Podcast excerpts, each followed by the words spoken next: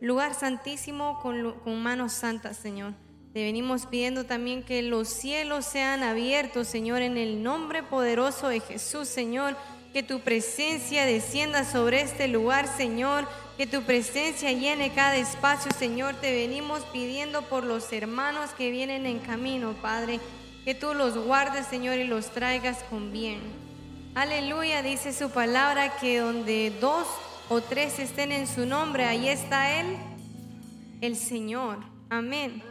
Y la palabra dice que nos alegramos al venir. Dígale, yo me alegré con los que me decían a la casa de Jehová iremos. Sí, Señor, yo me alegré con los que me decían casa de Jehová con alabanza y con danza, con el pandero y el arpa. Yo alabaré, dígale, yo alabaré, yo de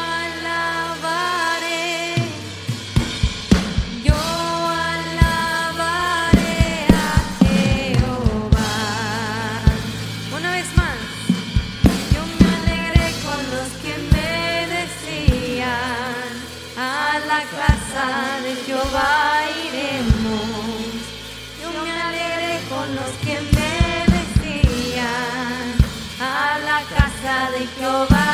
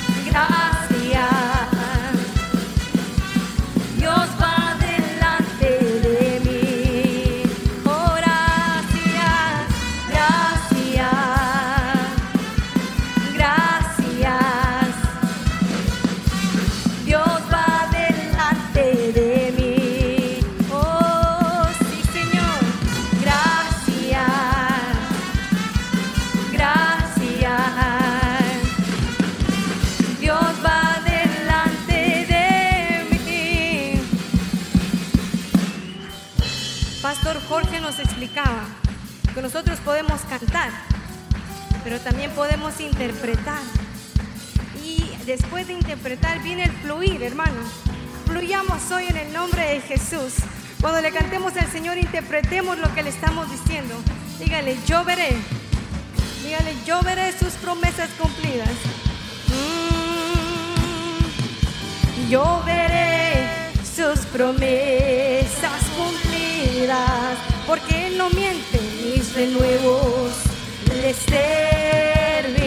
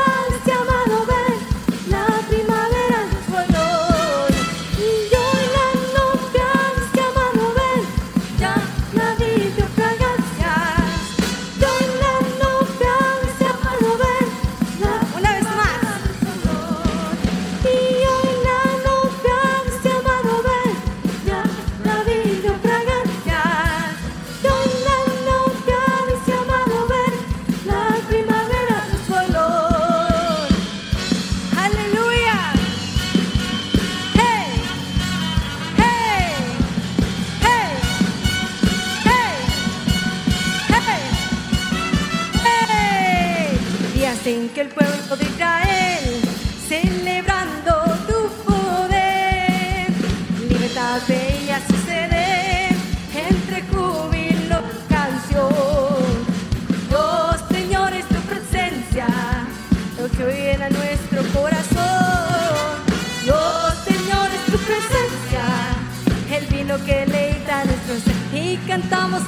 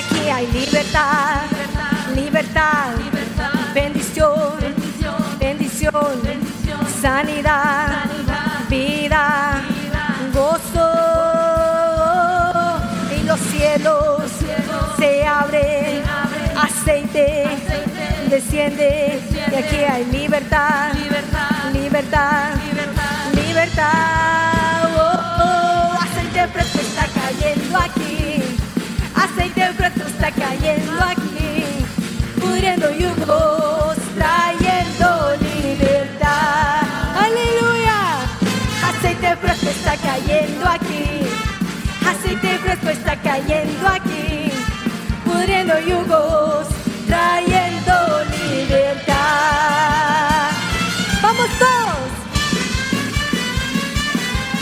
¡Hey!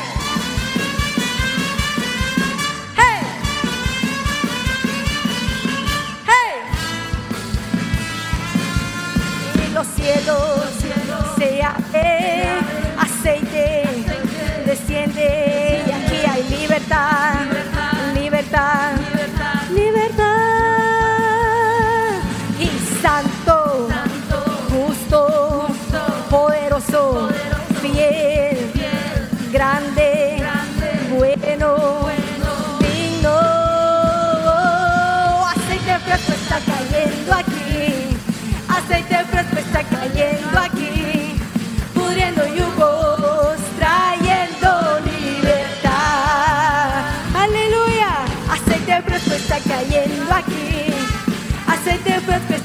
Está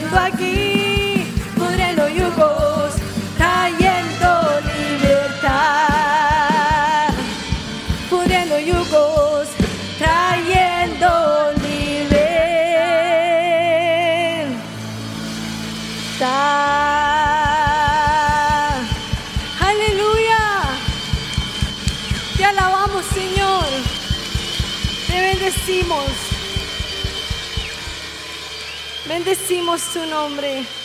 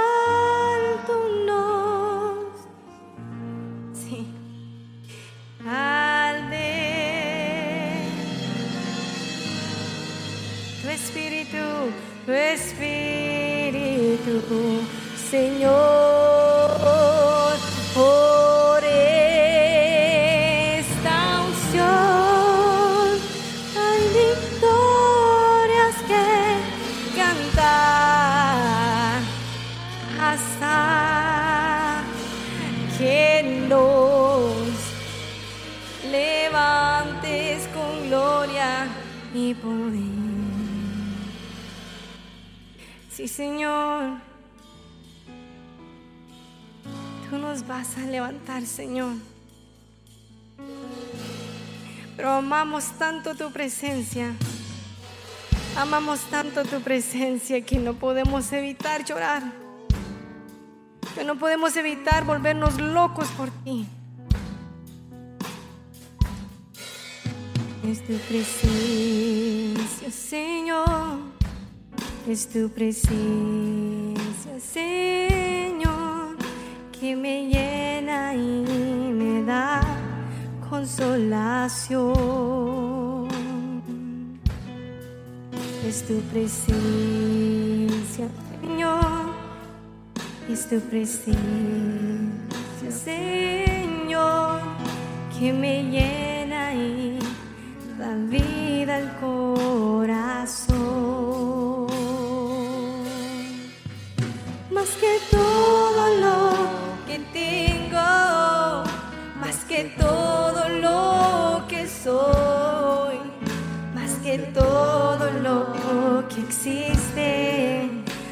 presencia es lo mejor.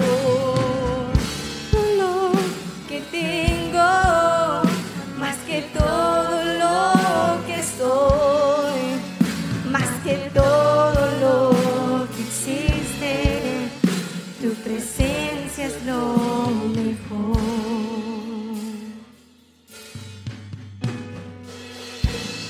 Dígale, ábraste conmigo.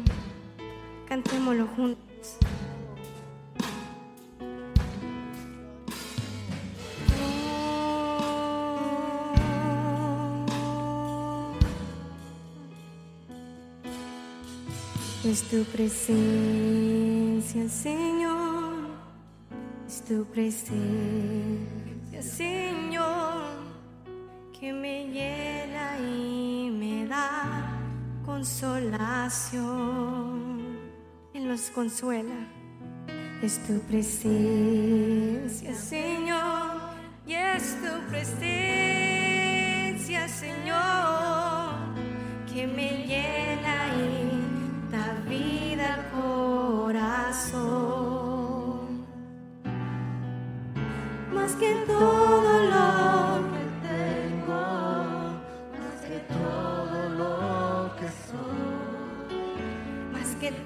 todo lo que existe, tu presencia es todo.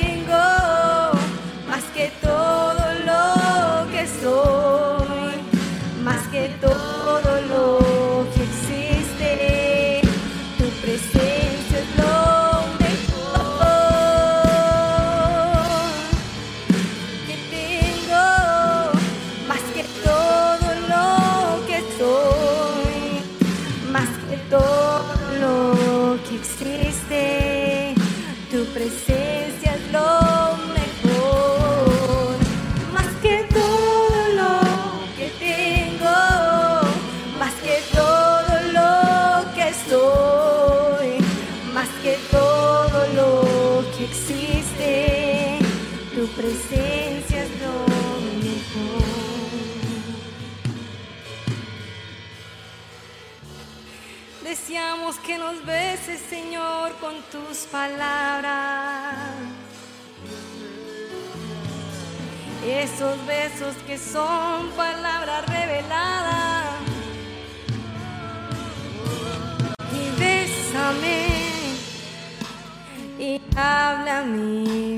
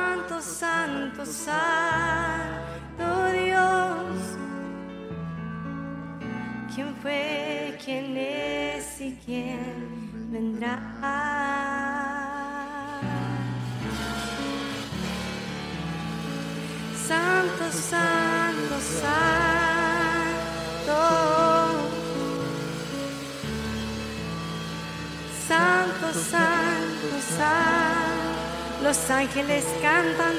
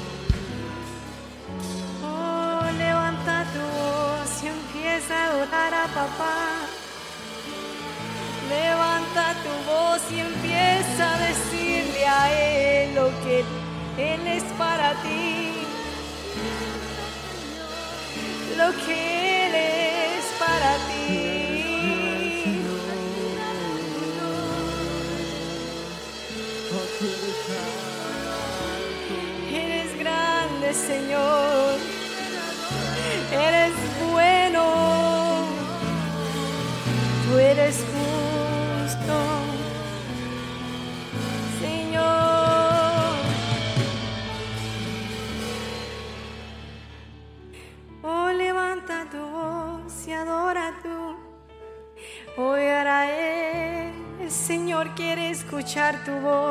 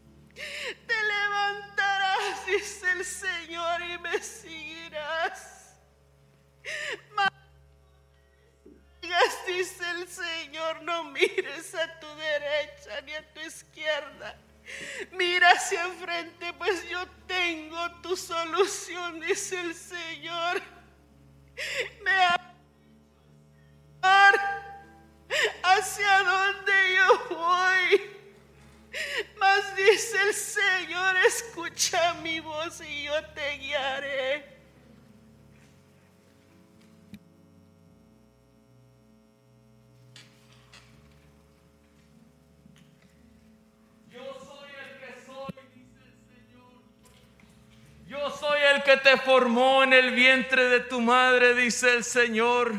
Yo sé quién eres, dice el Señor.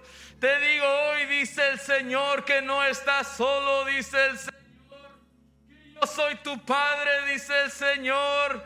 Tu padre, el que ha cuidado de ti, dice el Señor. El que te ha guardado, dice el Señor. El que ha puesto pan en tu mesa, ese es. Mira pues, dice el Señor, que yo voy delante de ti como poderoso gigante, dice el Señor. No tires la vara que te he dado, dice el Señor. Levántala. Y prepárate, dice el Señor, porque el tiempo de conquista ha llegado para tu vida, dice el Señor. No temas ni desmayes, dice el Señor. Mira pues, dice el Señor hacia adelante, dice el Señor, y que no mires hacia atrás, dice el Señor, porque yo voy delante de ti, dice el Señor.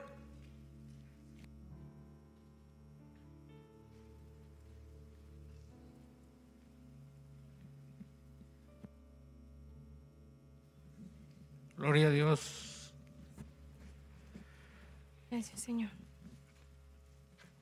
Gracias, Padre.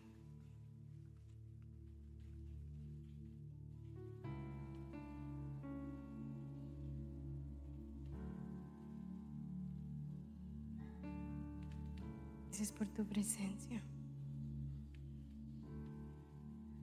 y por hablarnos. Pongámonos de pie porque el Señor está aquí.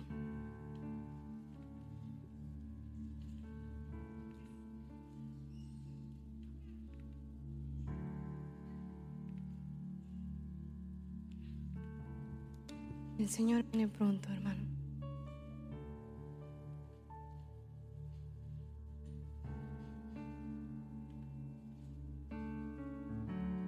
Personas se van a casar, no puede ver el amor que ellos se tienen. Están emocionados.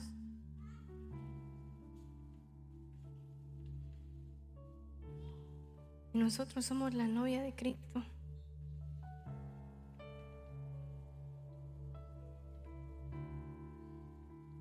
Tenemos que estar enamorados.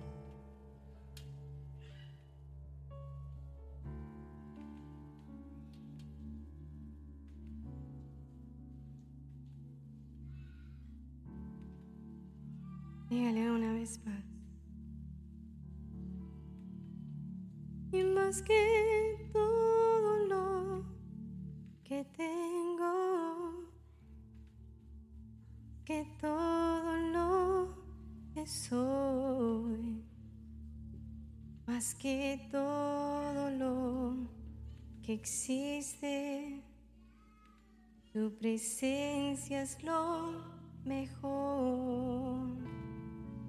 Más que todo lo que tengo, más todo lo que soy, más que todo lo que existe, Tu presencia es lo mejor, más que todo lo que tengo. que todo lo que soy. Más que todo lo que existe, tu presencia es lo mejor. Es tu presencia, Señor.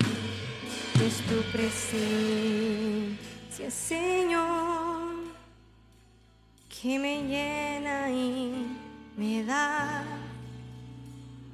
consolación al que necesita. Hay aquí. Es tu presencia, Señor. Y es tu presencia, Señor,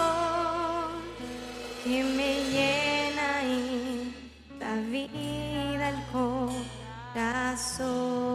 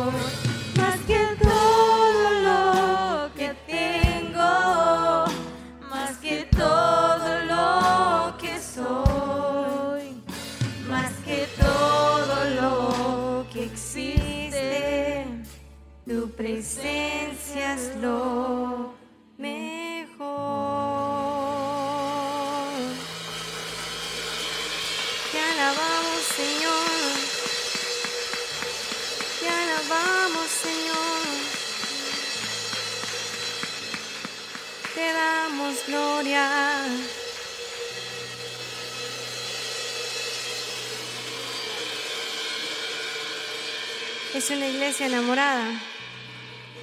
Es una iglesia enamorada. Dígale, Señor, estoy enamorada de ti.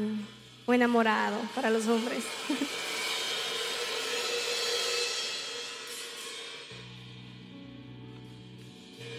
Y no hay nada que dé más felicidad.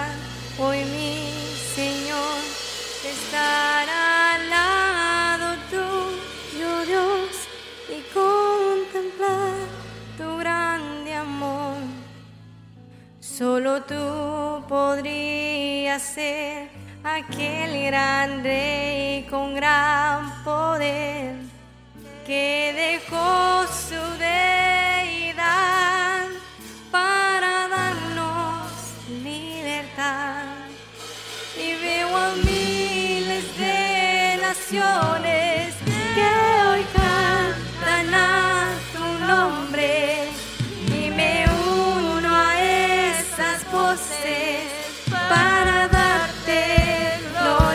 gloria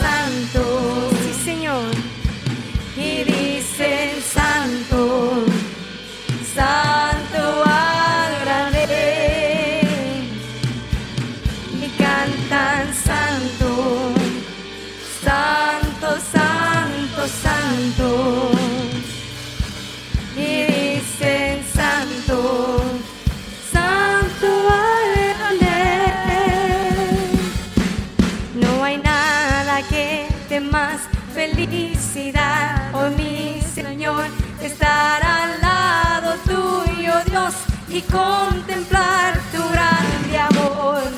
Solo tú podrías ser aquel gran rey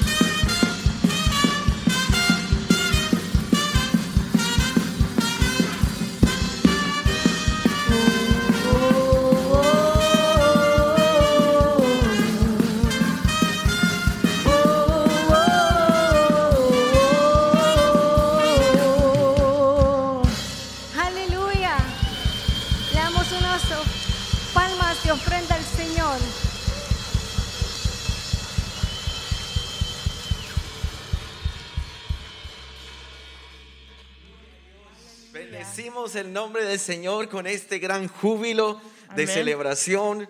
Es el mes de mayo, el primer domingo, y nosotros estamos en Restauración Ministerio de Benecer celebrando la Santa Cena. Esperamos que allá en casita hemos recibido la comunicación de varios hermanos celebrando con nosotros acá en el templo. Hay un gozo en la casa del Señor. Amén. Amén, amén, así es, Luis. Muchas gracias. Así es, hermanos. Nosotros estamos llenos de gozo el día de hoy porque estamos celebrando la Santa Cena y hemos Amén. venido a casa el día de hoy a tomar tiempo para humillarnos, para restaurarnos y para recibir de, de Santa Cena de su pan y vino. Y que- tenemos excelentes y grandes noticias. Juntamente con esta celebración de Santa Cena tenemos bautizos desde muy temprano, Ale. Sí, es correcto. Bueno, esta mañana tuvimos la, la oportunidad de ver los bautizos que estaban con los hermanos Surui y le queremos invitar a aquellos hermanos que están locales en lo que es el área de el área de la bahía o en California igual, porque hemos tenido muchos hermanos que vienen hasta de Los Ángeles. Amén. Am, si gustaría bautizarse, las puertas están abiertas. Usted solo tiene que mandarnos un mensaje para que nosotros podamos coordinar eso. Amén. Estamos aquí para servirles y es parte del proceso de salvación. Amén. El, el entrar a las aguas del bautismo y dejar el hombre viejo enterrado y resucitar a una nueva vida. Y, y le aseguro, será un cambio de mente, un cambio de vida el que usted va a entrar. Así que en esta mañana estamos muy contentos. Fueron varias personas. Sí. Ah, ahí vi al hermano eh, Ramiro Zurui hablando con ellos acerca del bautismo y, y veía el hambre de, de ellos de querer hacer este acto Correcto. profético, de querer hacer y, y entrar a las aguas del bautismo, por lo cual nos sentimos muy bendecidos y muy honrados de poderles servir, amados hermanos. Así es, correcto. Este, esta mañana también nos deleitamos mucho en la palabra de nuestra pastora Debbie Campos, que compartió con nosotros sobre los entendidos. Amén. Este, bueno, fue, fue muy impactante. Estábamos Luis y yo aquí escuchando de la palabra y comentábamos como sobre ella dijo que definitivamente los valientes y los fuertes son los que se levantan y van a la iglesia y no importa bajo qué estemos pasando, porque a veces tenemos problemas, pueden ser de salud, a veces financieros, a veces de pareja, pero son los valientes los que se levantan y vienen a recibir la palabra para edificar sus vidas. Entonces los recibimos, hermanos, a todos los que tenemos en Facebook. Y en este caso también, ajá, a los hermanos que valientemente se conectan Amén. para los servicios, que toman de su tiempo y entran y, y- y nos comentan, nos envían sus peticiones de oraciones. Hermano, se requiere valentía para servir al Señor, Así pero es. le aseguro que lo que usted va, la siembra que usted va a tener es una siembra excelente. Am, decíamos, no es lo mismo pasar un desierto sin el Señor que con el Señor, porque si el Señor va a nuestro desierto, vamos a tener cobertura, Amén. vamos a tener columna por la noche, vamos a tener maná del cielo. Pero sin el Señor no hay nada de esas bendiciones. Así que en cualquier momento que usted esté pasando de su vida, si usted se conecta, si usted viene a los servicios presenciales, será un gran cambio de dimensión para su vida. Y también, hablando de conectarse, tenemos varias actividades dentro de esta semana, Ale. O si queremos compartir con todos nuestros hermanos que están también este, presenciales aquí y también los que se conectan con nosotros por las redes sociales, que el día de mañana, lunes, en lo que es, bueno, siempre comenzamos los lunes con discipulados a las 7.30 pm, pero comenzando de este lunes y a las siguientes semanas que vienen después, los estudios pastorales a las 8.30 pm. Hermanos, no se lo pueden perder. Tienen que conectarse con nosotros porque estamos, vamos a estar recibiendo lo que es eh, la palabra de nuestro apóstol en lo que es el ministerio de Yeshua. Eh, nos comentaba que él se está preparando para impartir esta palabra hacia nosotros en lo que es una secuencia de semanas Amén. y sería de, de- de gran edificación para nuestras vidas poder recibir eso. Y también tenemos el anuncio acerca de consejos con nuestro amado apóstol. Lo tenemos ya acá en casa. Él ah, está dando estos interesantes temas para jóvenes.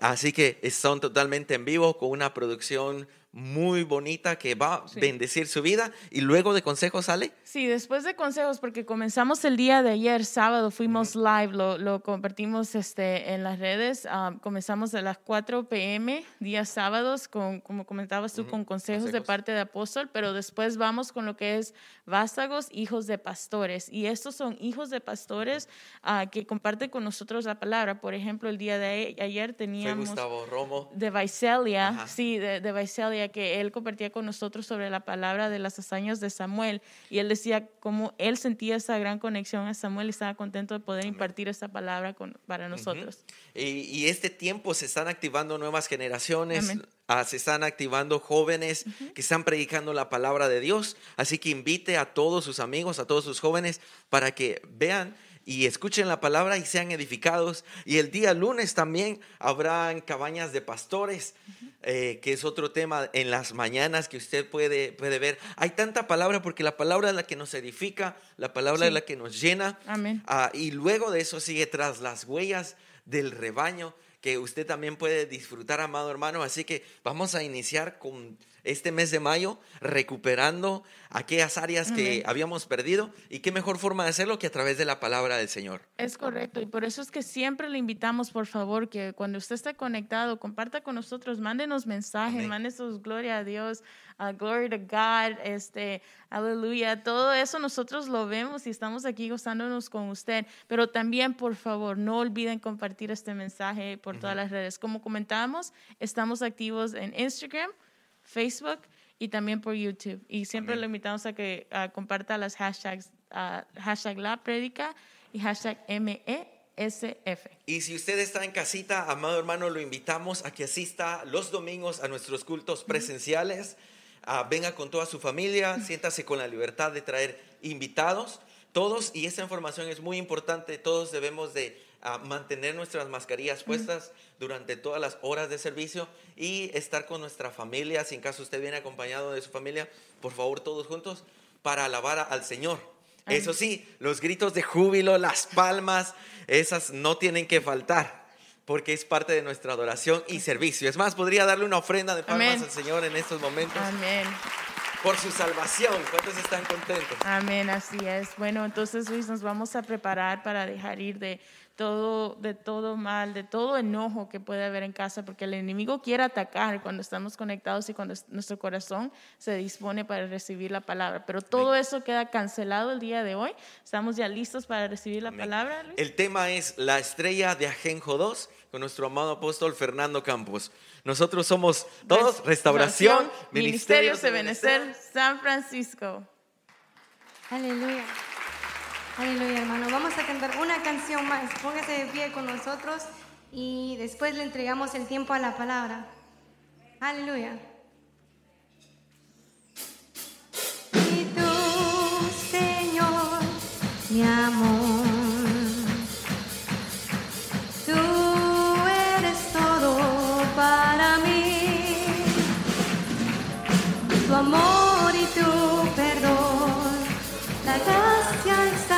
salvación.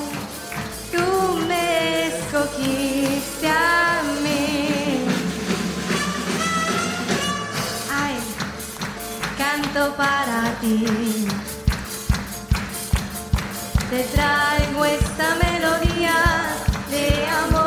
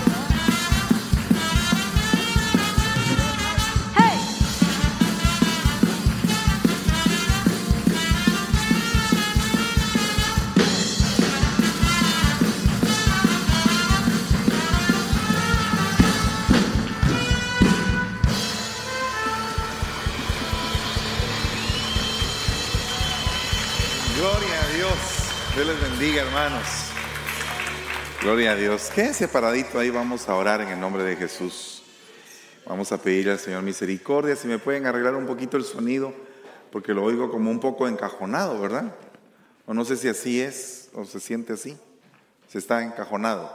Bueno, vamos a pedirle al Señor que todo salga bien esta mañana. Padre, en el nombre de Jesús, te damos gracias, Señor. Bendecimos ah, este momento tan especial, Padre. Venimos tomando autoridad sobre toda hueste de maldad espiritual y venimos declarando gracia, libertad, Señor, santidad, Padre, en el nombre de Jesús. Te lo suplicamos y te pedimos una palabra apostólica, profética, evangelística, pastoral y magistral en el nombre de Jesús. Gracias te damos y te bendecimos en todo, Señor. Amén y amén. Den un fuerte aplauso al Rey. Puede sentarse, mi amado hermano. Hoy en la mañana estaba compartiendo con los hermanos de Contracosta la parte número uno del mensaje. Quisiera que tal vez usted pudiera ver en la tarde ese, ese servicio para que usted pueda concatenar las dos cosas. Pero quisiera poder hacer un resumen un poquito eh, apresurado para poder entrar de lleno en la segunda parte del mensaje. Usted sabe que en el libro de Apocalipsis aparece un acontecimiento profético muy, pero muy particular, que es el, descenso o la caída de la estrella de Ajenjo. Eso usted lo puede ver, le voy a leer el pasaje, es Apocalipsis 8:11. Y si usted lo puede ver en la pantalla, dice, el nombre de la estrella es Ajenjo. La tercera parte de las aguas se convirtió en Ajenjo y muchos murieron por causa de las aguas porque se habían vuelto amargas. Esta enseñanza la tuvimos ya aproximadamente una cantidad de años, no me recuerdo ni cuántos años, pero estaba concatenada con el desastre de Chernobyl. Cuando, cuando la planta nuclear de Chernobyl estalló, eh, Chernobyl en ruso significa ajenjo. Y curiosamente la, la mayor parte de ríos de Europa, lagos y fuentes naturales recibieron el impacto de la radiación y de la contaminación que esta, que esta planta eh, termonuclear eh, realizó. De tal forma que eh, dice que van a pasar aproximadamente unos 500 años en que eso se pueda regenerar o para que se pueda aliviar la crisis producto de ese desastre nuclear. Y entonces, en ese tiempo estaba nuestro amado apóstol hablando de escatología y él relacionaba mucho la caída de la estrella de Ajenjo con ese desastre. Ahora yo lo quiero plantear de otra forma, lo quiero plantear de una manera más devocional, menos escatológica. Y yo quisiera eh, entender que si estamos en el final de los tiempos, uno de los ataques más eh, duros que va a tener la iglesia es el ataque del ajenjo. Le voy a poner un ejemplo que es bien, bien interesante con respecto a eso. Dice que habían dos hijos y los dos hijos le pidieron herencia al padre. Uno se fue y despilfarró la herencia. Y cuando regresó y el padre le hizo fiesta, inmediatamente el hermano mayor se levantó y se puso amargado. Se, se manifestó el ajenjo en ese momento. Entonces, cuando va a haber un avivamiento muy grande, cuando va a haber una explosión de júbilo o de alegría, o cuando vamos a tener tal vez una futura fiesta por algo, siempre, de alguna forma, el enemigo quiere atacar con ajenjo, como que queriendo arruinar las cosas. Eh, no sé cuántos de ustedes el día de su boda como que se quisieron enojar. ¿Verdad? Como que se quisieron enojar. Pero en mi caso, eh, Mejor no le cuento qué pasó. Cuente. En mi caso lo que pasó fue que al pajecito que llevaba los anillos le dio hambre. Y se puso a llorar. Y entonces estaba que quería comer, que quería comer y que quería comer. Entonces los papás salieron corriendo a McDonald's a ver si le compraban algo. En la ida a McDonald's llegó mi esposa y llegué yo. Y el pajecito. ¿Y en dónde está el pajecito? Imagínese usted lo que pasa, ¿verdad? Pero bendito sea Dios, pudimos arreglar la situación y no nos amargamos. Pero siempre hay como que un ataque que quiere arruinar las cosas. No sé si usted se ha dado cuenta en, esas, en, esas, en esos pequeños ataques que el enemigo provoca para quitarte el gozo. Tal vez estabas en un momento bien bonito, saliste del servicio, ibas en tu carro y dijeron algo en el carro que no le pareció a alguien y empezó ahí el relajo.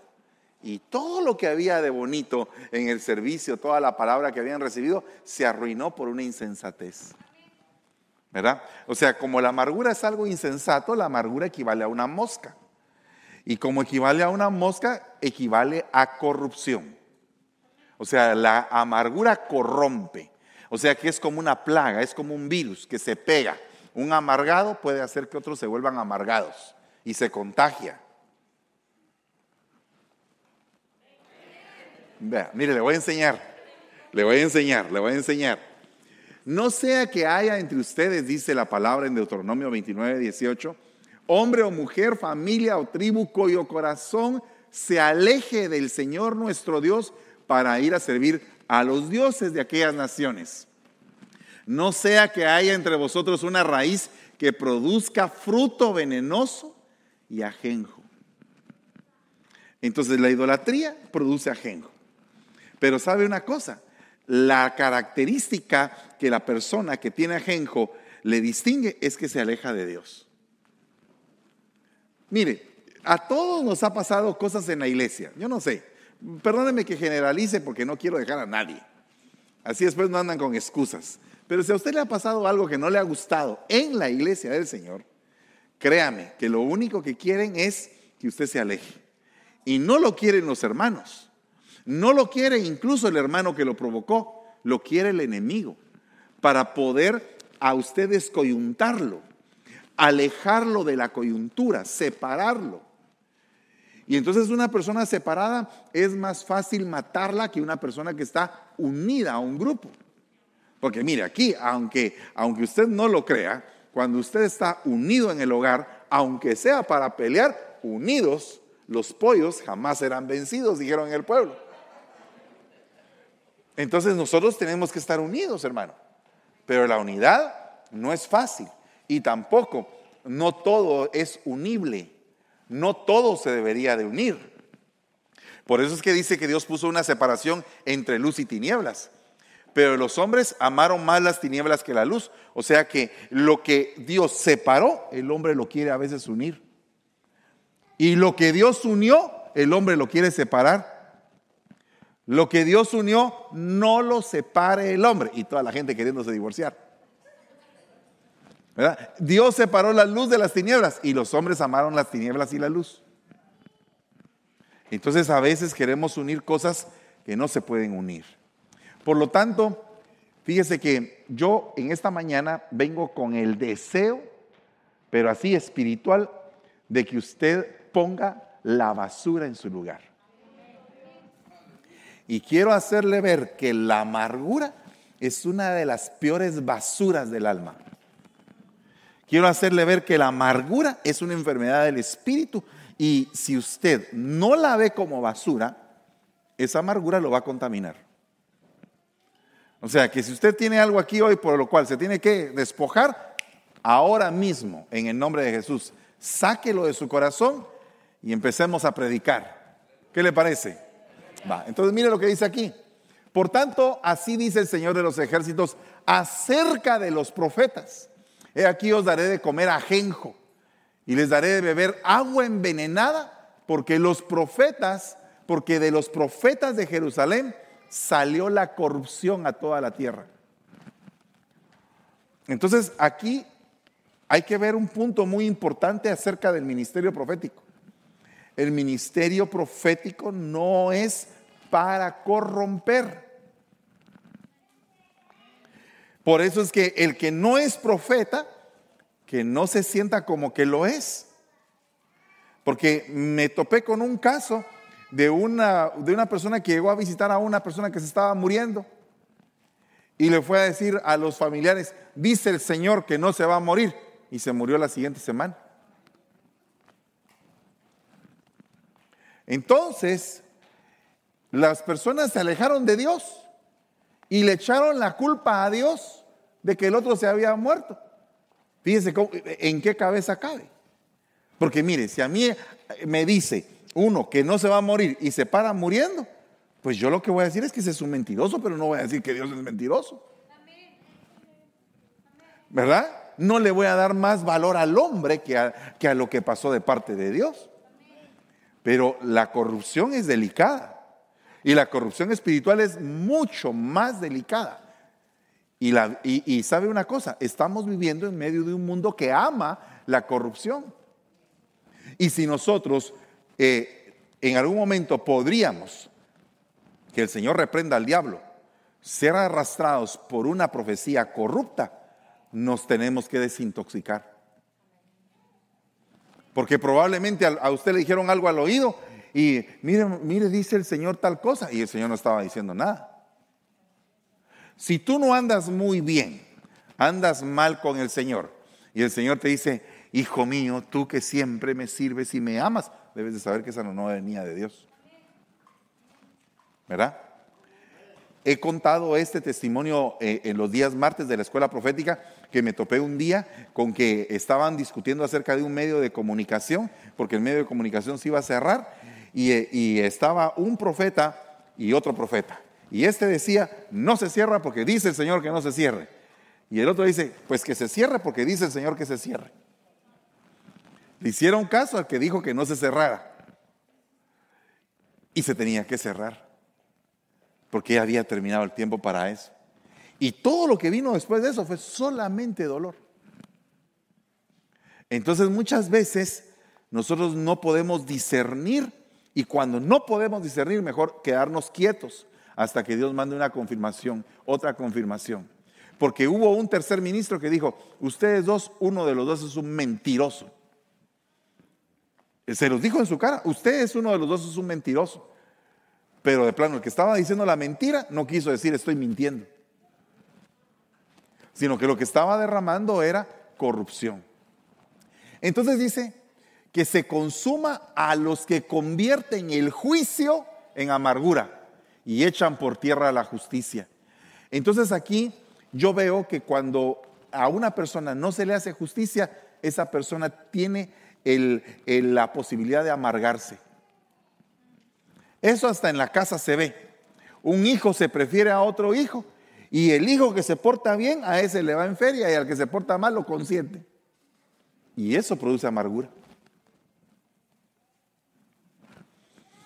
No sé si en algún momento te has topado con un hermanito que has tenido y que el hermanito se porta pero re mal y tú te portas re bien. Aman al mal portado y al bien portado no lo aman. Pero puede ser que los dos sean mal portados. Y solamente se estén señalando, ah, ¿cómo quieres a mi hermano? Pero ¿cómo te hemos querido a vos y no te has dado cuenta? ¿Verdad? Porque eso es otra cosa, porque también hay, hay falta de visión. Y, la, y la amargura nubla la visión y no te hace sentir tus bendiciones. Puede hacer que tengas un montón de bendiciones. Mire, a mí me gusta comer y me gusta dormir. Ala, mire, qué vergüenza, qué pastor. No, pero yo no duermo en el día. Duermo cuando tengo que dormir y como cuando tengo que comer. ¿Verdad? Y en el día trabajo, no se preocupe. Y bastante. Pero el punto es que dentro de esos deleites, el amargado cuando se amarga ni siquiera le siente sabor a la comida. Va, ni siquiera quiere comer. O dígame si un amargado quiere comer. No quiere comer. Ah, eh, se pone como, como cerrado. Mira, ¿tienes hambre? No tengo hambre. No, hombre, comí, hombre. No, no quiero, porque no le sientes sabor a la comida. Pero si usted está con gozo, hasta gordito está, fíjense. ¿Verdad? Hasta pasadito de libro está porque tiene gozo. ¿O no? Ya, ya, ya, le tiré una directa a algunos cuantos. Pero me la tiré yo también, no se preocupe. Mire, el punto es este. Dice la palabra, sea quitada de ustedes toda amargura, todo enojo, toda ira, todo grito, maledicencia. Y estas son como que las doncellas de la amargura. Cuando usted habla de amargura siempre va a encontrar a algunas que van de la mano de la amargura. Y una de ellas es la ira, otras es el enojo, otras son los gritos. Cuando hay un hogar, un hogar es atacado por la amargura, vea, eso es lo que pasa en el hogar. Por favor, si me pueden cambiar la, diapositiva, se los voy a agradecer bastante para que los hermanos sean nutridos viendo. Y, a mí, la paciencia. La paciencia, ¿verdad? La, paciencia es una virtud muy importante, pero, un amargado no tiene paciencia. ¿Verdad? Eh, eh, eh, otra cosa, miren, por cierto, no cambiaron la diapositiva. Pero se lo voy a leer aquí porque aquí lo estoy viendo. Vea esto, le voy a enseñar otra cosa. Ahora tampoco allá. Bueno, mire, le voy a, voy a poner acá lo que tengo que poner. Que Dios tenga misericordia de nosotros, hermano. ¿Verdad?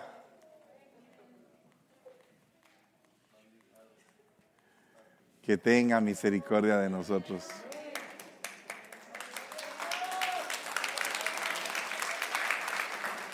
Bueno, mire pues, voy a, leerles esto. El que, el que está amargado no entiende la gracia de Dios. Amén. No entiende la gracia de Dios. Entonces, oiga lo que dice acá. Sufrir desgracias es una causa de amargura. Si usted en algún momento ha tenido alguna desgracia, ¿puede, algún, eh, puede pasar usted la página de su mente y poderse enfocar en lo que corresponde a su actual vida y no estar con la mente pendiente en la desgracia que le pasó. Eh, hay desgracias que le duelen a uno hasta el alma. Y cuando le duele el alma a uno, uno se enferma. Y la amargura va acompañada de la tristeza y de la angustia, que son enfermedades del espíritu. O sea que la amargura te puede contaminar no solamente tus sentimientos, sino que tu espíritu, que tiene una comunicación directa con Dios. Le voy a poner ejemplos. ¿Se recuerda usted de Ana? ¿Se recuerda de Ana? Bueno, ¿qué era lo que tenía Ana? Ana estaba estéril. Aparte de eso, tenía una rival que le hacía la vida a cuadros. Aparte de eso, tenía un esposo que le decía, pero no valgo yo más que 10 hijos, pues. O sea que, mire, cuando el Cana dijo eso, me pongo a pensar en esos esposos que piensan más en ellos que en la pareja. ¿Verdad? Porque eh, hay como que una egolatría en el hogar y eso es un motivo como para poder enseñar un tema matrimonial. Cuando la pareja es ególatra. Y entonces, ¿qué es un ególatra? Alguien que quiere que lo sirvan, alguien que quiere que lo atiendan, pero no le gusta dar. Ese es un ególatra. Ah, mi mujer trabaja, ah, que me mantenga. Ah, eh, sí, hay casos así. Hay casos así. Y entonces la mujer por un tiempo trabaja y trabaja con gozo. Y dice, ay, estoy manteniendo a mi esposo.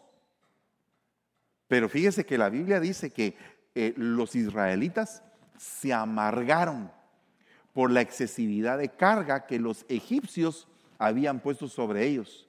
Y los trataban con crueldad y les hacían trabajos forzados. Entonces yo creo que en el matrimonio cada quien tiene su rol, cada quien tiene su función. Porque una pareja disfuncional no es solamente una, una pareja eh, toda rara, sino que una pareja disfuncional es aquella que cada quien no cumple la función que le toca. La función que le toca es, si es esposo, bueno, ¿qué va a hacer el esposo? Bueno, va a cubrir, va a buscar a Dios primariamente sobre todas las cosas, va a, a proteger a sus hijos espiritualmente. Eso es lo que hace un esposo. Y también trabaja y también provee. Es lo que hace un esposo. ¿Y una esposa qué hace? Bueno, ayuda, se, deja dirigir. Pero cuando el esposo tiene visión y cuando el esposo no tiene visión y ella empieza a dirigir. Amén. Entonces, la desgracia se produce a raíz de que una raíz de amargura brota. Mire que nadie deje de alcanzar la gracia de Dios.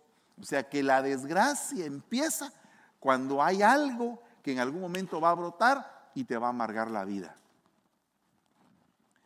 Es bien tremendo porque fíjese que Job y, eh, eh, ¿cómo se llama? Noemí le echaron la culpa a Dios de su amargura. Ah, eh, Noemí dijo, ya no me llamen Noemí, llámeme Mara, porque Dios me ha tratado y me ha puesto amarga. Se puso amarga ella, pero no la amargó Dios. Ah, pero, pero eh, hermano, fíjese que se murió su esposo, se murieron sus hijos. ¿Cómo no iba a estar amargada? Pero ¿por qué se murieron? Porque se alejaron de Belén. Si toda la desgracia empezó cuando ellos no tenían que comer en Belén, había una gran hambre, pero era Belén. Y decidieron irse a Moab, haga de cuentas. Mire hermano, fíjese que en la iglesia no hay tanta palabra, pero me voy a ir al mundo. Como no hay tanta palabra en la iglesia, entonces me voy al mundo. ¿Cómo está eso? No funciona de esa manera. Y eso fue precisamente lo que hizo eh, Noemí nos vamos a ir con mi esposo y mis hijos a Moab, a la, tierra del deseo. Y ya estando en la tierra del deseo, se murieron aquellos tres y ya queda regresa amargada. Y cuando regresa amargada, Dios tuvo la culpa. Es como que alguien se va de la iglesia, regresa y quiere que todo esté igual. No. El que tiene que meterle para alcanzar es el que se fue. Porque los demás siguieron. ¿O no? Bueno. De ahí dice que también Job le echó la culpa a Dios. Pero mire, alguien diría, pero Job si no tuvo ninguna culpa. Tenía la grave culpa de sentirse que él era el mejor de todos. Que no tenía ningún defecto y que a él le tenían que rendir pleitesía. Porque cuando usted analiza a Job, se da cuenta de que Job tenía problemas bien serios. Job era racista, fíjese usted.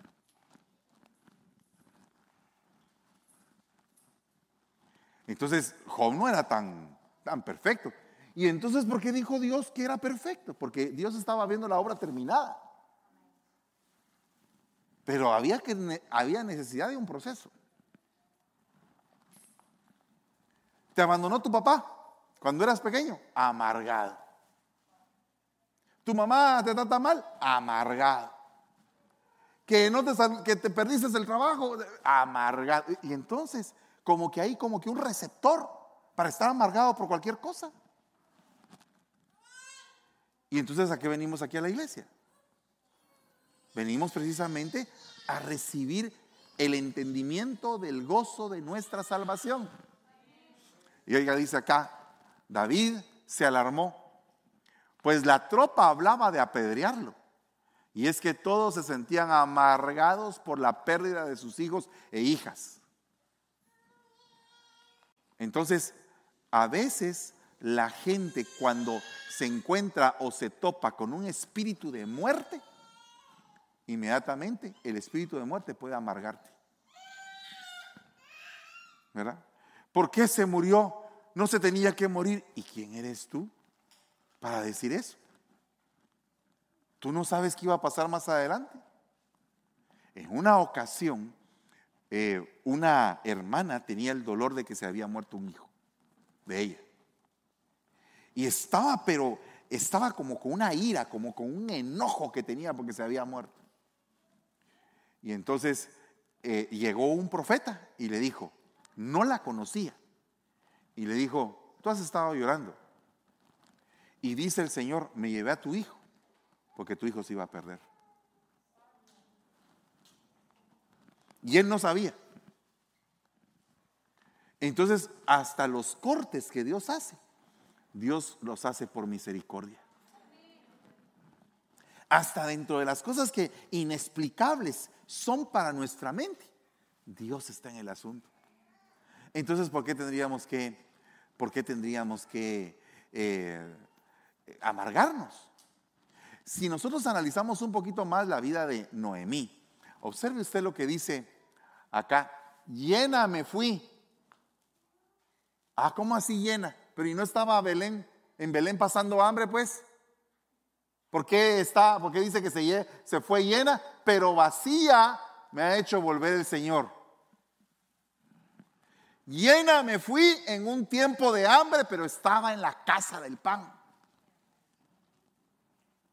Ahora regresa vacía porque se fue a sus deseos y a sus deleites. Entonces eso significa que usted y yo somos vasijas. Depende de qué quiera usted llenar su vasija. Así es como usted está. Si usted la quiere llenar de suciedad, sucia va a estar su vasija. Si usted la quiere llenar de bendiciones de parte de Dios, así va a estar su vasija. Que, que la vida continúa. La vida continúa. Y usted dice, no, hermano, fíjese que yo estoy así algo sucio, pero ahí vamos poco a poco. Cuídate porque ya vas a llegar a la casa del alfarero. Y ahí en la casa del alfarero vas a tener una transición profética. Y van a cambiar esa vasija que no sirve por una mejor vasija. Pero en el punto, entre una vasija y la otra, va a haber un rompimiento. Te van a quebrar. Entonces, Dios mío, ayúdanos. Porque definitivamente eh, el Señor no te quiere solamente en esa dimensión a ti, ni tampoco a mí en la dimensión que estoy. Tenemos que seguir pasando diferentes tipos de pruebas, dice la Biblia, para entrar en el reino de los cielos. ¿Cuántos de ustedes desean deshacerse de la amargura? O sea que sí hay, ¿verdad? O sea que sí está propicio el tema. ¿Sabe por qué?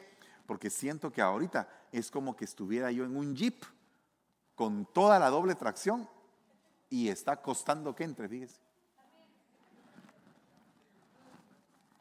Así. O sea, uno siente la carga espiritual. Si, si yo le hablo, usted va a tener miles de millones, aleluya, gloria a Dios, yo recibo. Usted está amargado, fíjese. Tiene que soltar esa basura. Tiene que sacar esa basura. Amén. ¿Atiende usted la receta del médico?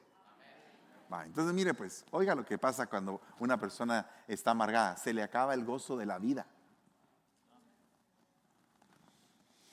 Vea lo que dice eh, Job 21, 25. Y este otro morirá de amargura de ánimo y no habiendo comido jamás con gusto. Este otro muere en amargura de alma sin haber nunca gozado del bien. Dice otra versión. Por favor, por favor. David decía, alma mía, bendice a Jehová y no te olvides de sus beneficios. ¿Puedes tú gozarte de los beneficios que tienes? ¿Y estar contentos con esos beneficios?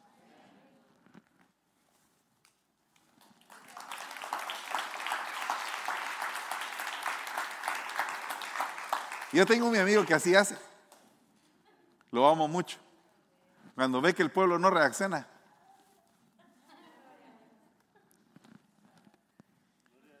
¿Verdad? Porque, mire hermano, a veces reaccionamos por un golazo, ¿verdad? Pa, golazo, nos paramos, dándonos vuelta ahí en la sala y todo. Pero aquí ahorita está sucediendo un partido entre el bien y el mal. Y ahorita va ganando el bien, bendito sea Dios.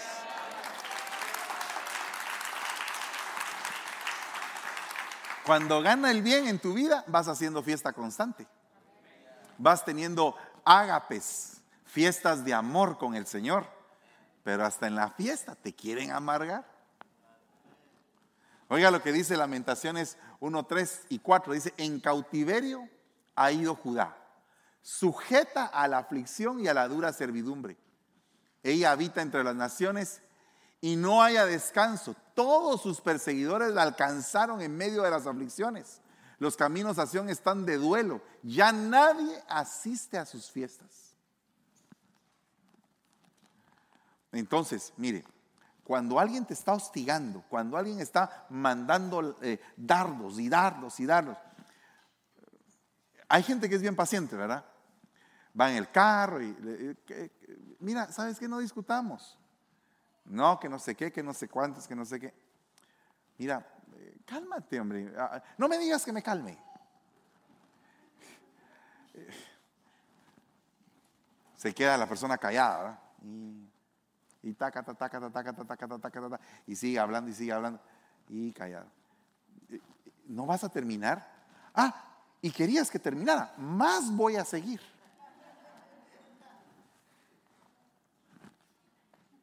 O cuando, mira, ya terminaste. No he terminado. Me falta media hora.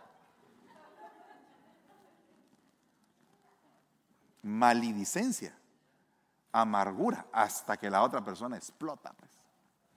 Entonces se vuelve un relajo. ¿Pero por qué? Si todo andaba bien. ¿Por qué tener que sacrificar la felicidad, el gozo, por no saber atender un problema? Dígame, por favor, ¿por qué? Si tú eres un hijo de Dios, nacido de nuevo, tienes bendiciones, todos los días el Señor nos bendice. A mí no hubiera que a mí me ha ido re mal en estos días. ¿Y por qué será que te habrá ido mal? ¿No será que el Señor estará tratando con tu orgullo? ¿No será que el Señor estará tratando con tu autosuficiencia, con tu altivez, con tu vanidad? ¿No será que el Señor dice la palabra que nos va a dar ayuno y falta de pan para que nos humillemos y aprendamos? Entonces las cosas no pasan por gusto, mis amados. La infidelidad produce amargura. Dice la Biblia, "A Él hará que la mujer beba el agua amarga que, aca- que acarrea maldición. Y el agua que acarrea maldición entrará en ella para amargura. ¿Se recuerda usted qué era lo que comía Juan el Bautista? Y miel silvestre. Pero es que resulta que la amargura es un devorador. La amargura es un devorador, funciona como la langosta. Así como se va acabando la cosecha de la langosta, así la amargura funciona como un devorador que se va acabando toda tu cosecha. Y por eso es que eh, eh, el- el profeta comía, se comía la langosta para que proféticamente se rompiera con el devorador. Pero después se comía la miel para que el devorador no lo amargara. Entonces el punto es que tú debes de tomar miel, debes de comer miel, pero la miel espiritual. Y esta mañana yo declaro sobre tu vida que ese pasado nefasto tiene que quedar sepultado. Ese pasado tiene que quedar sepultado. Y hoy te vas a, parar delante del Señor a decirle, Señor, yo rompo con todo lo que me ha producido amargura, me ha producido dolor, con toda esa basura que me tiene intoxicado. Y vamos a salir de la intoxicación. Otra de las cosas que trae amargura es lo que dijo Agag antes de que lo destrozara Samuel. Dijo, ah, se ha alejado la amargura de la muerte. Entonces, cuando una persona está a punto de morir, también se mueven cosas. Yo he visto gente piadosa que dice, ay, mi hijo, si ya me toca morirme, ya hice lo que tenía que hacer. Que Dios te bendiga, yo me voy con el Señor y tranquilo. Y hay otros que están bravos de que se están muriendo. Hay gente que cuando le dicen que se va a morir, se pega una descolgada como que eh, pa- para de una vez irse al infierno. Y hay hay otra gente que agarra la muerte con una sobriedad y dice, me tocó, me tocó. Le voy a contar algo que a mí me pasó. Yo tuve un amigo muy especial, muy, pero muy especial. Eh, ese amigo siempre, una de las cosas que siempre me dejó a mí como que una huella de él, fue que siempre lo vi en la iglesia, en todos los cultos, en todos. Es que no faltaba ningún culto. Por lo menos yo no lo vi que faltara. Tal vez si faltaba, pues amén. Pero yo nunca lo vi que él faltara. Cada vez que yo llegaba a la iglesia, él estaba parado lustrándose los zapatos ahí. Enfrente de la iglesia. Ahí estaba. Le pagaba al ilustrador y entraba ya con los zapatos bien ilustrados a la iglesia, a su privilegio, todo el tiempo. Este amigo era un profeta primario y tenía una revelación bien hermosa, bien hermosa. Aparte de eso, tenía un corazón de pastor bien grande. Pero de repente le dio un cáncer tremendo, así, fatal. Y me recuerdo que estábamos en un retiro, en un retiro internacional, cuando él se acercó a mí y me dijo, ¿cómo estás, Fernandito? Me dijo, pues bien, papito, ¿y tú cómo estás? Fíjate que con la noticia de que me, encontraron cáncer y está muy avanzado. Pero, ¿sabes una cosa? Me dijo, yo ya hice lo que tenía que hacer. Entonces ahora voy a partir con gozo con el Señor. Fíjese el punto. Estaba ya en la etapa terminal de la enfermedad. Pasaron los meses, ya estaba en su casa recluido, ya no trabajaba, eh, estaba inflamado él, ya pasando por todos los problemas. Cuando en eso unos hermanos de la iglesia lo llegaron a ver, y cuando llegaron a ver, les dijo, hermanos, como yo ya posiblemente ya no voy a estar, eh, díganle al apóstol que aquí van mis diezmos. Y los hermanos se pusieron a llorar, se acongojaron. Porque dijeron, este hombre está en el final de su carrera, pero no quiere, no irse mal, quiere irse bien. Entonces digo yo, chica, ¿cómo es posible? Y, y, a veces uno, uno como ministro, ya con tantas ovejitas, uno a veces puede ir a ver y a veces uno no puede ir a ver. A veces uno manda delegados. Pero ¿qué pasa si un delegado no va con el espíritu correcto? En el momento que llega a visitar al enfermo. Fíjate, fíjate vos que yo, yo vengo aquí porque como el pastor siempre está ocupado, entonces no te puede venir a ver, pero yo vengo. Yo porque si te quiero te vengo a ver. Es un mal espíritu. No es un buen espíritu. O sea, el deseo que hay en mi corazón es atenderlos a todos. Entonces yo los quiero recibir a todos. Claro que tal vez no va a alcanzar o van a tener que tener paciencia, como tengo yo paciencia aquí con la pantalla. Pero la posibilidad de morirse. Hay gente que se amarga solo con eso. Tiene una medio enfermedad, oh, ya me voy a morir, me voy a amargar. Cuando a mí me operaron del tumor de la garganta, el doctor me dijo que me iba a quedar eh, mudo por unos días. Yo dije, Señor, cuando salga de la operación, que salga gritando, Padre. Bueno, no grité, pero salí hablando. Bendito sea Dios. Pero yo pensé que no iba a poder hablar. Y yo le dije al Señor, ¿y ahora cómo vamos a hacer? Pues aunque sea como mismo. ¿Verdad? Para poder hacer algo, pero, pero no debemos de, de rendirnos, porque Dios está con nosotros. Como dijo aquel hombre, con ellos está un brazo de carne, pero con nosotros está el brazo del Todopoderoso. Del Todopoderoso. Cuando tú tienes esa bendición, hermano, ¡ala, qué tremendo! Si a ti te salió un hijo obediente, gloria a Dios, gozoso vas a estar. Pero si te salió un malcriado, ¡ah! puede ser la puerta para que te amargues, un hijo necio. Ahí dice, el hijo necio causa enojo a su padre y amargura a su madre. Y, eh, y, entonces me recuerdo de aquellas mujeres de Saúl, hijas de Het, que le amargaron la vida a Rebeca. Entonces hay personas que se dedican a amargarle la vida a uno. ¿Y tú le vas a dar el valor a esas personas en tu corazón? ¿O vas a venir y vas a ponerlas en el lugar adecuado? Tienes que aprender. Eso es lo que me está diciendo el Señor. Que tienes que aprender tú y yo también para poder avanzar a la siguiente, a la siguiente escala. ¿Por qué cree usted que Jacob cuando, cuando se acostó vio una escalera que comunicaba la, la tierra con el cielo? ¿Qué, es ¿Qué será esa escalera? Tal vez nunca hemos visto a Jesús como una escalera. Pero precisamente la única forma como podemos subir hacia la patria celestial es por una escalera llamada Cristo Jesús. Entonces, si es escalera, pues es escalón, son dimensiones, ¿sí? Es como un ascenso, es como que vamos avanzando. Y mientras más alto es la grada, más difícil se pone.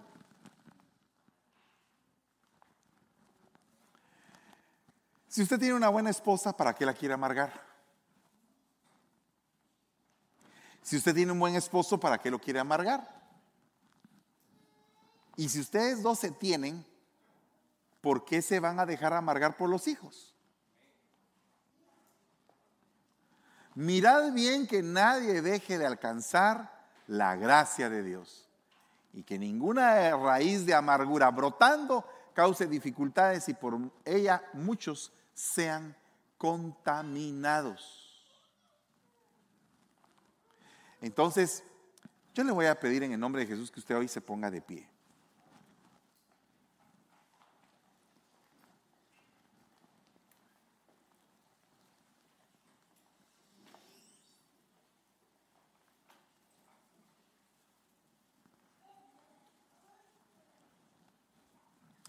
La amargura te aparta de la gracia. Existen raíces de amargura, causa en tu vida dificultades y puedes parar siendo contaminado o contaminar a otros.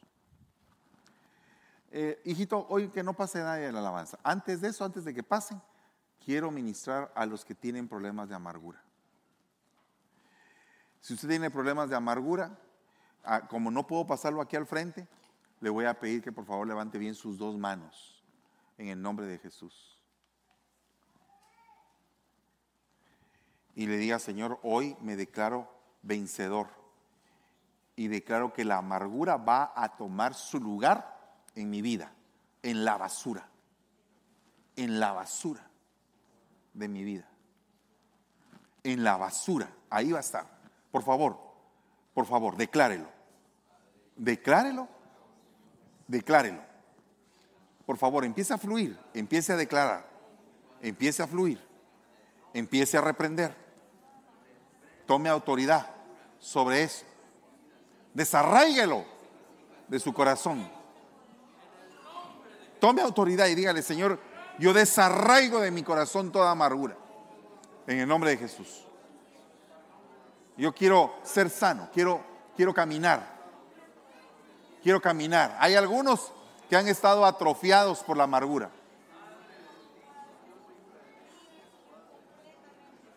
Si alguien fue violada, si alguien fue violada y eso le marcó su vida, hoy colocamos eso en la basura, en la basura, de, en la basura, en la puerta del muladar se va ahí. En el nombre de Jesús. Permítame, abra sus ojitos por un momento. Me tomé el tiempo precisamente porque tenemos que reprender. Y fuerte. Fuerte. Entonces, si usted no lo hace, dígale, dígale al Señor, al Espíritu, que lo haga por usted. Pero usted necesita ser libre. Pero no vamos a hacer una oración común y corriente. Una oración con fe. Porque en algunos está tan enraizada la amargura que no quiere salir.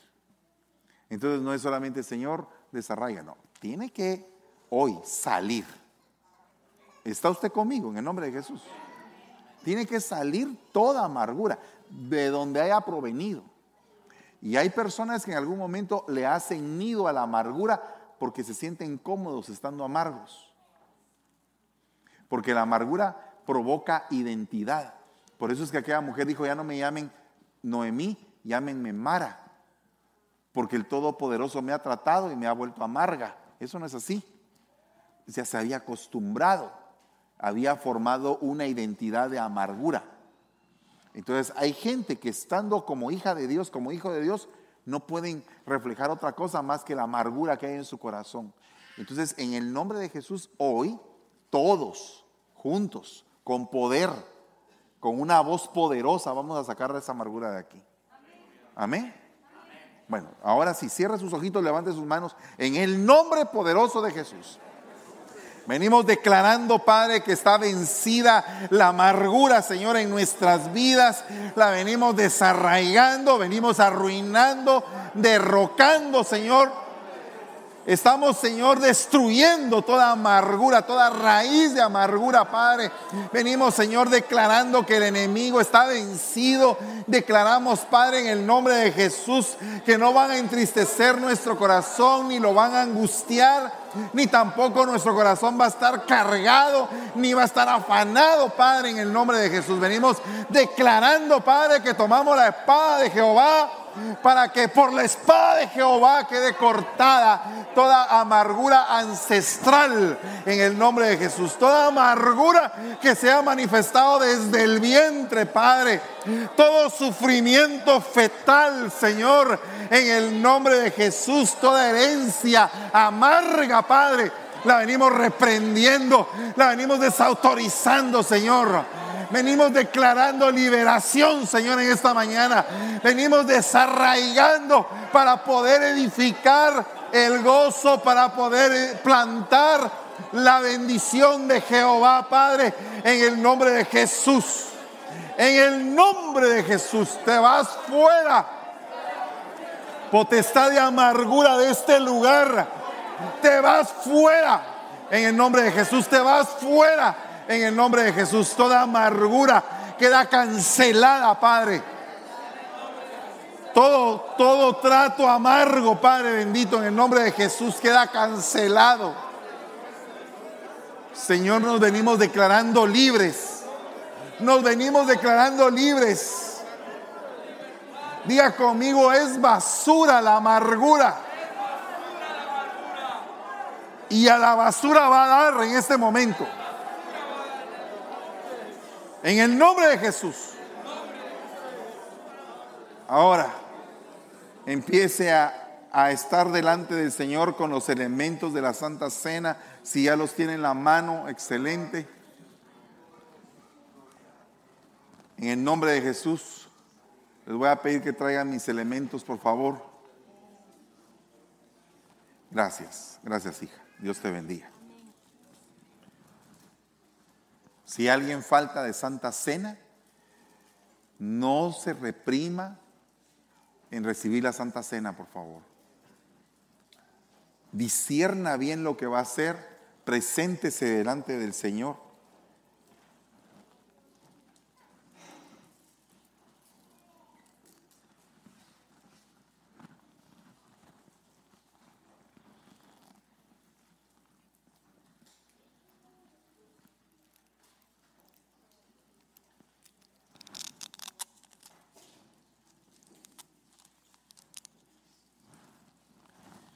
Si tú estás dispuesto a tomar nuevas fuerzas, acuérdate que el pan,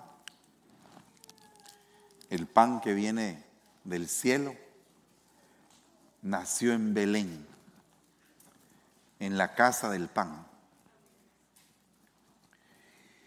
Y quita todo pecado de nosotros. Y el vino nos da el gozo nos devuelve el gozo de nuestra salvación. En el nombre de Jesús. Pídele perdón al Señor en esta mañana de todo lo que has hecho, hasta de los pecados que acabas de cometer.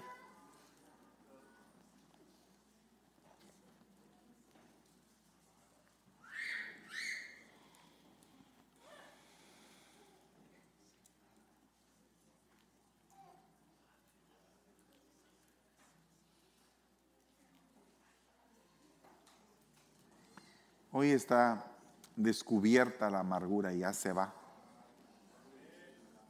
Y está entrando el gozo y la bendición a tu vida.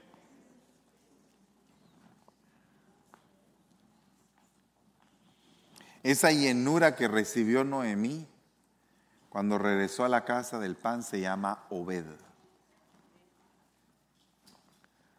Y se lo pusieron en sus brazos.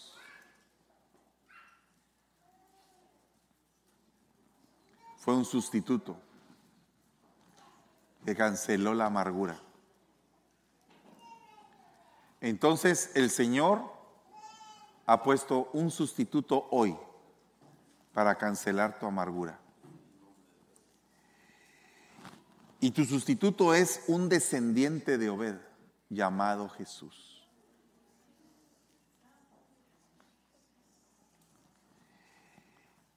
Y el cuerpo y la sangre de Jesús son los que te dan el gozo, la alegría, el valor para poder atender lo que Dios ha puesto a tu alrededor y verlo como una bendición.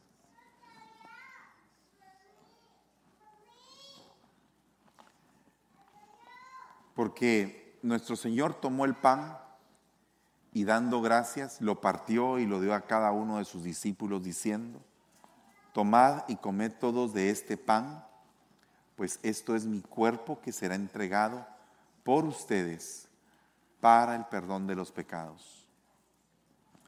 Hagan esto en memoria mía, dice el Señor. Padre, en tu nombre comemos este pan, lo bendecimos y sabemos que dentro de nosotros es tu cuerpo. Perdónanos por nuestros pecados, Señor. Comamos del pan, hermanos.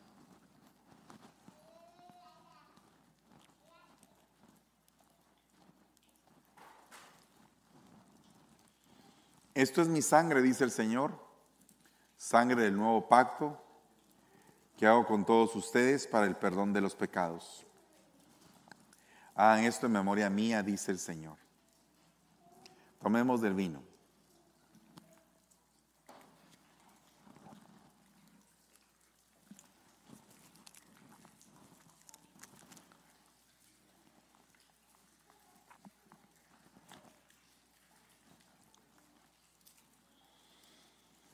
Señor, gracias Padre.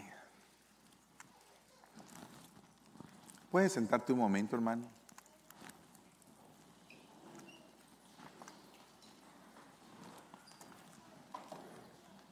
Solamente te quiero recordar que estás en tu casa.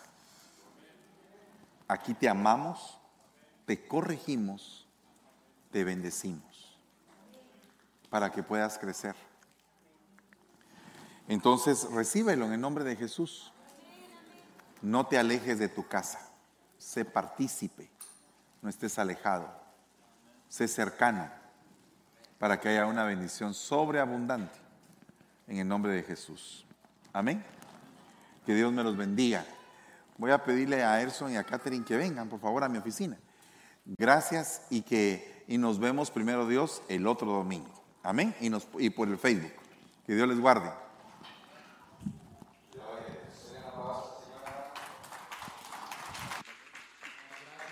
Padre Celestial, por enviarnos siempre regalos en forma de hombre. Amén. Gloria a Dios. Dice la palabra del Señor, dice, no había pues ningún necesitado entre ellos, porque todos los que poseían tierras y las vendían, traían el precio de lo vendido y lo depositaban a los pies de los apóstoles y se distribuía a cada uno según su necesidad. Imagínense eso, ¿ah? qué maravilloso. Yo le quiero invitar, hermano, a que usted reflexione por un momento en lo que el propósito por el cual usted ofrenda, por el cual usted diezma. Dice el que ellos traían el diezmo, traían el precio de lo que habían vendido y lo ponían a los pies. Y usted sabe que lo que representan los pies es el mensaje del Evangelio.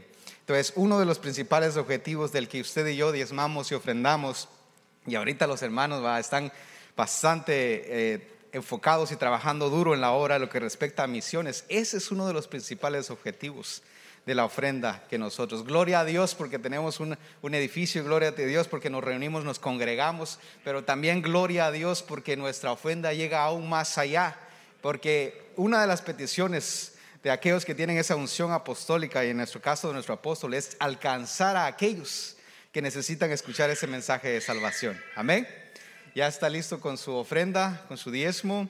Y eh, le quiero recordar, hermano, que se hizo un cambio. Si usted hace sus, ofrendas y sus diezmos por vía Venmo, esta es la nueva dirección a San Francisco, perdón, Restauración guion San Francisco. Usted lo puede hacer a través de esos medios y también de la manera física. Los hermanos siempre están preparados a la entrada y si usted necesita, aquí también las hermanas están listas para atenderlos a usted. Amén. ¿Ya todos están listos? Gloria a Dios. Padre Celestial. Nos ponemos delante de ti, Señor, dándote a ti la gloria y la honra, Padre, porque cada uno de nosotros tenemos manos y pies, tenemos la inteligencia, Padre, la sabiduría para ejecutar, Señor, los trabajos, los proyectos, los negocios que tú les has dado a cada uno de ellos, Padre. Te pido, Padre Celestial, que así, Señor, como la iglesia primitiva traía de esas ofrendas, Señor, y ponía, Señor, en los pies de los apóstoles, así pongan, Padre, en los corazones de, mis hermanos, Padre, el querer y el hacer, Padre, para entregar esos sueños, Padre, conforme a ti te plazca, Padre, en el nombre poderoso de Jesús, que no venga ningún nombre, Padre, a hostigarnos y más bien, Padre, con ese amor tuyo, póngase en nosotros el deseo de poder sembrar en tu obra, Padre, cada día más, Padre, quizás con nuestro tiempo, nuestro servicio, Padre, con lo que tú desees poner en nuestros corazones, Padre. En el nombre poderoso de Jesús te pido, Padre, bendice, Señor, esta semana y te damos a ti la gloria y la honra, Padre, la alabanza y la adoración, Señor. Amén, Señor, amén. Denle un aplauso al Señor, hermano. Dios le bendiga. Gloria a Dios. Amén. Quedamos eh, despedidos. No se lo olvide que Amén. Entonces, amados hermanos, en pantalla usted puede ver la información de nuestra cuenta de Vemo. Ah, eh, es eh, restauración guion San Francisco. Una vez más, restauración guion San Francisco a través de ah, el barcode que aparece en pantalla. Usted puede encontrarnos también para que pueda accesar directamente a Vemo y enviar sus ofrendas, sus diezmos, su ayuda a misiones en las cuales estamos ah, trabajando arduamente. Ah, para ayudarlos con distintos proyectos, tanto en palabra como también en servicios de agua potable, de educación, de comida, de alimento, que es realmente que ha sido de gran bendición y específicamente aún más hoy en día que hay una pandemia azotando India de una manera fatal, en los cuales los tenemos en oración. También estamos orando por Colombia y las situaciones que están pasando en, el gobierno. Así que, amados hermanos, si usted desea enviar a sus ofrendas para ayudas, hágalo por favor. Así es, gracias Luis por compartir este nuevo Venmo con nosotros, porque por favor tome nota que sí cambió. Arroba restauración guion San Francisco.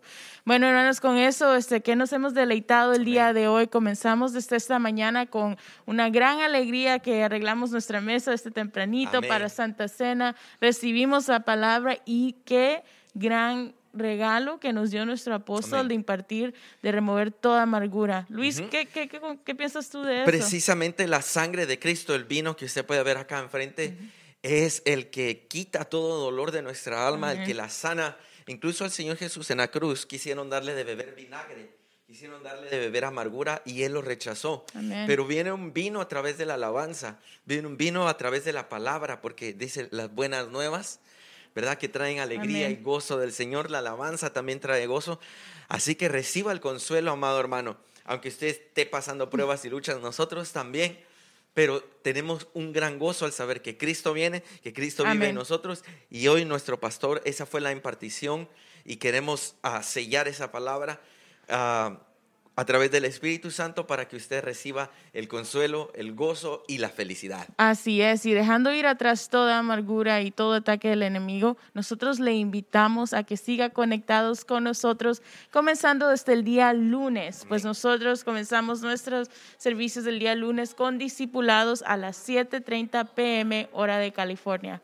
Pero como le hemos conectado y, y, otra vez les damos una gran cordial invitación a que se sintonicen este lunes para estudio pastoral a las 8.30 pm hora de California porque vamos a seguir con este, una preca que nuestro apóstol impartió el día de ayer en estudio pastoral. Este, vamos a seguir con lo que es el ministerio de Yeshua. Ahora, esto va a pasar por las siguientes semanas, por Facebook Live, entonces, y YouTube también. So, por favor, compartan este mensaje con todos los que puedan. Amén. En los días uh, martes tenemos la escuela profética desde las 7.30 de la noche. Es muy importante conocer uh, esta palabra que va a traer libertad y bendición. Otro aspecto, otro ángulo de la palabra que también tiene que ver con la revelación que es la miel. Amén. Miércoles. Amén. Miércoles tenemos lo que son noches de matrimonio. Este, siempre tenemos a hermanos que son invitados, parejas, donde ellos comparten su testimonio de cómo comenzaron su matrimonio y también este, tenemos la impartición de, nuestro pastor, de nuestra pastora y nuestro apóstol que también imparten palabra Amén. los días miércoles. Y los jueves, uno de mis días más favoritos, bueno, todos mis días son favoritos, pero los jueves devocionales con pastora Debbie, Amén. que hemos estado este, recibiendo una gran enseñanza sobre los diferentes frutos y este, estamos siempre contentos en saber qué es más, porque cuando uno busca la palabra como que le da aquel, aquellas ganas de más y más y más, entonces definitivamente los invitamos. Amén. Y los días viernes acompáñenos en la aljaba del salmista para adoradores, para siervos. Amén. Bendito es aquel pueblo que sabe alabar y bendecir el nombre del Señor. Así que aprendamos juntos a adorar los días viernes desde las 7:30. Sábados tenemos el culto de Anointed Youth. Amén. Totalmente en inglés para todos los hermanos que también nos ven en otros países que quizá no hablan inglés. So we would love to invite you Saturdays at 5 o'clock for our anointed service. It's fully in English with worship, with, uh, with uh, the preach, and with a special guest. So no se lo pueden perder. Y los domingos, Ale. Los domingos nosotros estamos aquí presenciales, gracias a Dios. Este, los tiempos están cambiando, es algo que hablamos con Luis, que gracias a Dios estamos cambiando y estamos viendo la bendición de podernos reunir otra vez presencialmente. Entonces, si usted está en lo que es la área de la bahía, si usted está en California y quiere venir, venga por favor, lo recibimos con las puertas abiertas, los brazos abiertos y listos para que reciba esta palabra, porque comenzamos a las 9 a.m. con nuestro primer servicio y el segundo es a las 11.30 a.m. hora de California. Amén. Y también si usted desea bautizarse, si desea Amén. oración, consejería, por favor contáctenos y nosotros vamos a estar al pendiente de ustedes. Enviamos un abrazo a los hermanos que nos ven desde distintos países, Amén. en distintas locaciones. Algunos ah, reportan la señal desde su casa, desde su carro, en sus audífonos. Muchísimas gracias. Amén. Es un placer para nosotros estar todos juntos en el Espíritu a través de estos ah, servicios en línea. Así es. Hemos llegado al final, Ale. Así es, y queremos recordarle que siempre tiene su hogar aquí, esta es su casa, este, para siempre estar conectados con nosotros. Con eso dicho, recuerde que nosotros somos Restauración, Ministerio Ebenecer, San, San Francisco. Francisco. Dios los bendiga. hermano, bendiciones. La palabra que restaure y alimente mi interior, que me muestre el camino a corazón, sanándome.